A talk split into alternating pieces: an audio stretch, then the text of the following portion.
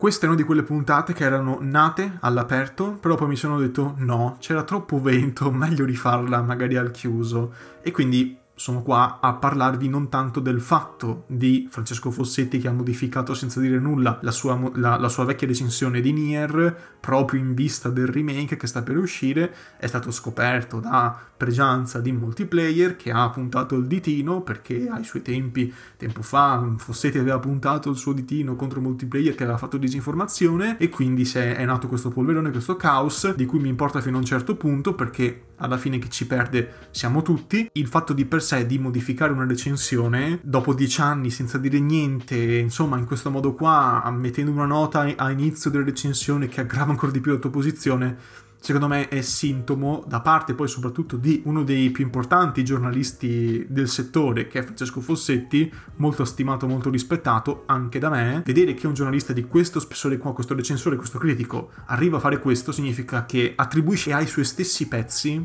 un valore che è bassissimo. Ah, giusto, il saluto poi mi dimentico. Ciao a tutti, sono Daniele, ma potete chiamarmi anche Kiral e questo è il mio podcast. La recensione. Quando è, quando è il momento giusto per recensire? Voglio andare oltre la questione di per sé che mi interessa fino a un certo punto. Il momento giusto è innanzitutto non al day one.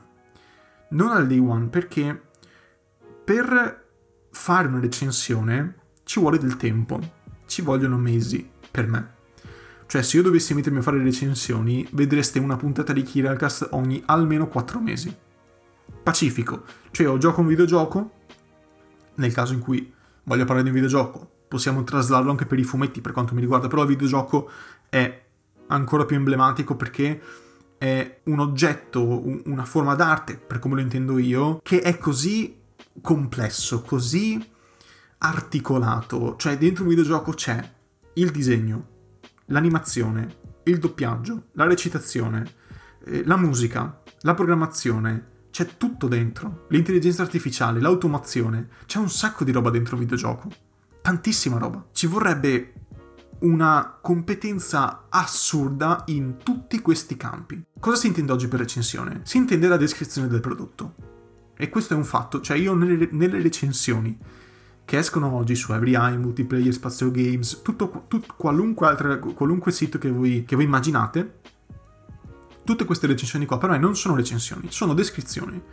Cioè in 5 minuti in 5 minuti al day one con chissà quante ore di gioco. Cosa vuoi dire? Almeno per una recensione, ma almeno mezz'ora, un'ora, anche due ore per recensire un gioco. Ridimensioniamo un pochino. Visto che parto dal presupposto che non posso sapere tutto di tutto, di solito io nelle mie puntate, che non sono recensioni ma se lo fossero, diciamo, seguirebbero questa stessa linea, di, questa stessa linea editoriale, tra virgolette, io andrei più diciamo comodamente, ad analizzare, diciamo, mettere lente di ingrandimento su dei temi che conosco, cioè su cui magari ho un pochino di esperienza, su cui magari ho studiato qualcosina, sulle cose che mi interessano di più, banalmente. E già questo secondo me è un filtro, cioè mettere un filtro personale alla recensione, non far finta che è oggettiva, che sia oggettiva, perché non lo è.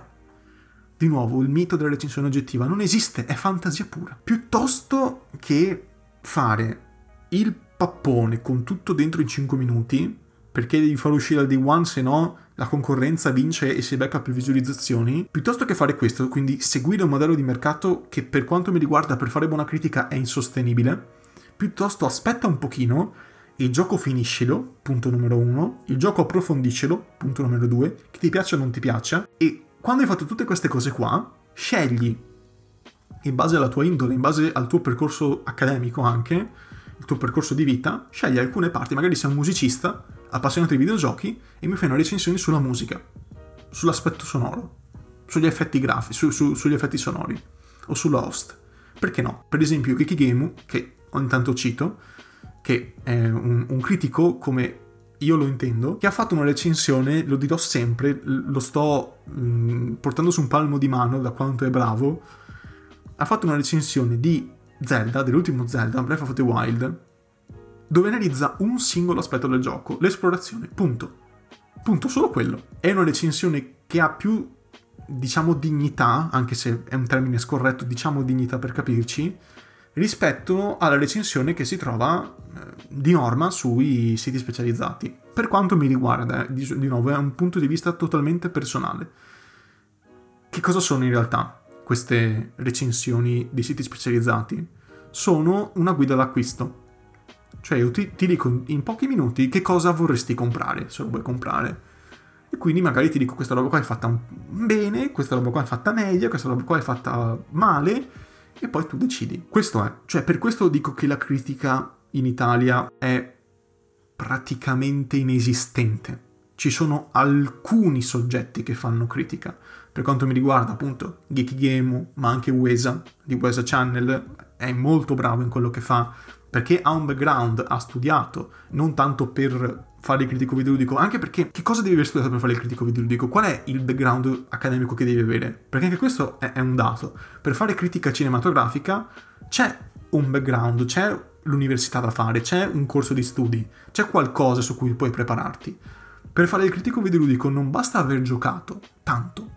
Questa roba qua è falsa, è un falso mito. Non devi solo aver giocato, devi aver studiato dei, su, su, dei testi. Devi, devi esserti formato in qualche modo se vuoi fare effettivamente il critico fatto bene. Per questo io non mi definisco un critico. Io non sono un critico, non sono un recensore. Non mi interessa, non, non mi interessa avere questo tipo di etichetta. Mi interessa sempre a me, personalmente, qui entro in gioco io, ma poi torniamo all'argomento. A me interessa parlare di videogiochi o di cultura pop in generale, basta. Io ho fatto una recensione in passato, qui su Killercast, una recensione, ma anche, anche sul blog mi, mi, divertivo a fare queste cose qua, in cui mi cimentavo a fare delle recensioni come le, diciamo, l'avrebbe fatto una redazione. Quindi ogni punto del gioco, ogni macro elemento lo analizzo. Qui mi sono divertito a fare le recensioni di Final Fantasy VII Remake. Però è evidente che, come diciamo, Fossetti si è trovato nella posizione di rifare, di, di ritoccare la sua vecchia recensione, anch'io oggi la, eh, diciamo, ritoccherei quel testo lì. Alcuni elementi vanno assolutamente rifatti, vanno molto ampliati. Per, per, per, come la farei io, se volessi fare di nuovo la recensione di Final Fantasy VII Remake con lo stile redazionale, per me sarebbe, durerebbe almeno il doppio, almeno un'ora e dieci. Pulito, preciso, proprio liscio, liscio, liscio.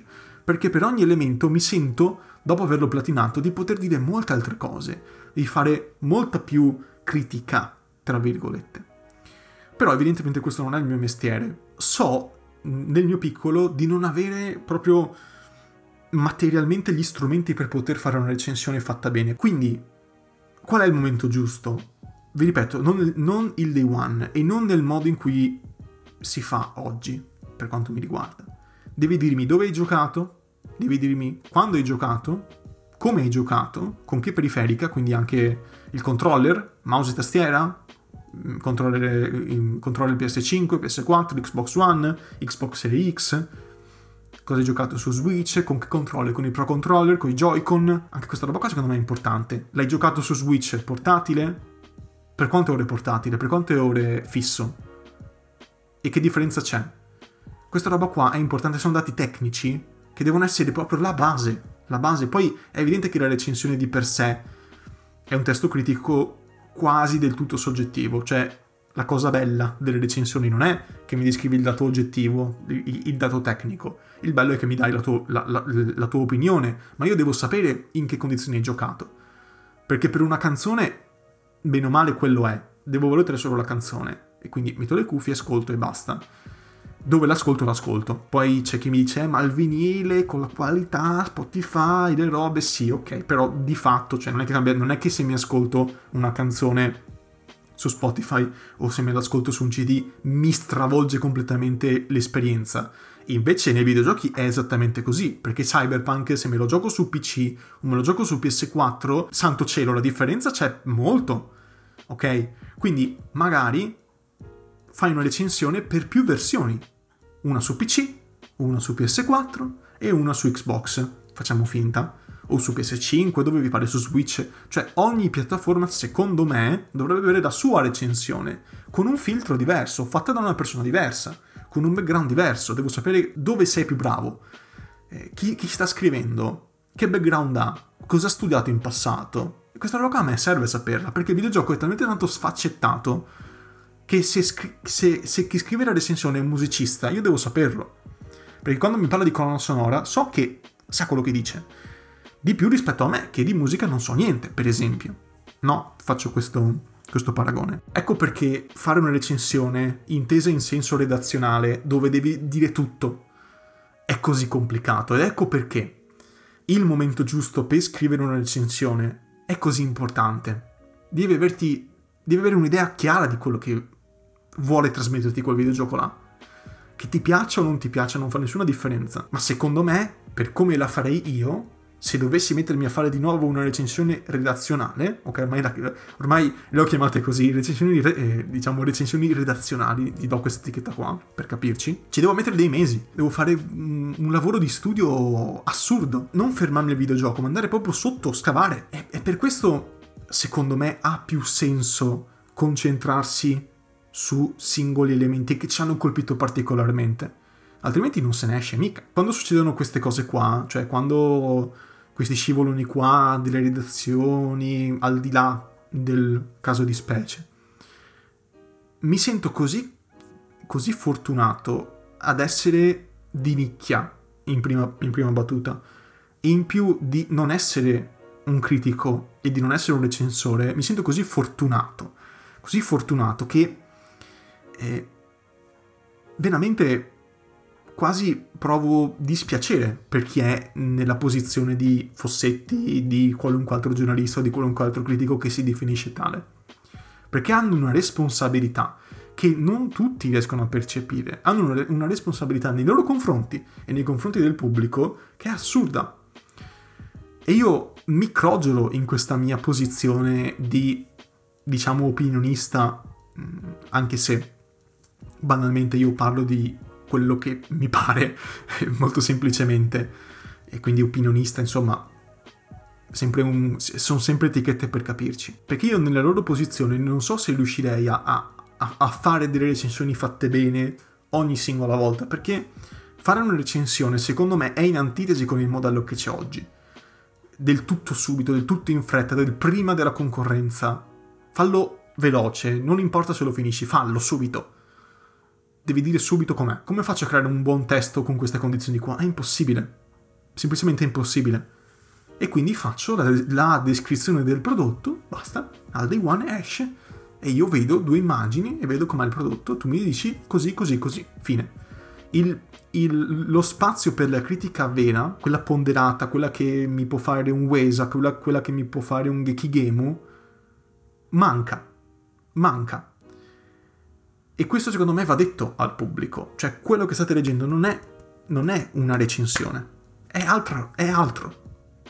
Ha un altro obiettivo, che va bene, è sacrosanto, però deve essere più, secondo me, più esplicito.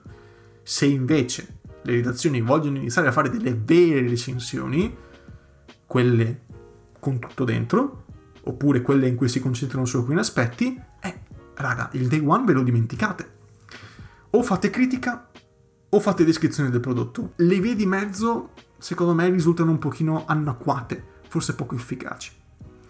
Questa mia puntata, la sentite che sono così, così mh, mm, fervente, che mh, mm, diciamo ho tanta voglia di parlarne, perché ci tengo, ci tengo tanto. E mi dispiace vedere che mh, mm, la critica redazionale sia arrivato a questo punto, cioè di considerare talmente poco il proprio testo, il proprio lavoro, da modificarlo senza dire nulla. È, secondo me è abbastanza grave come cosa, cioè proprio è grave. Sto pensando velocemente se c'è altro da dire, magari nella vecchia puntata che ho registrato all'aperto, che ho scartato perché c'era un vento, c'era un vento.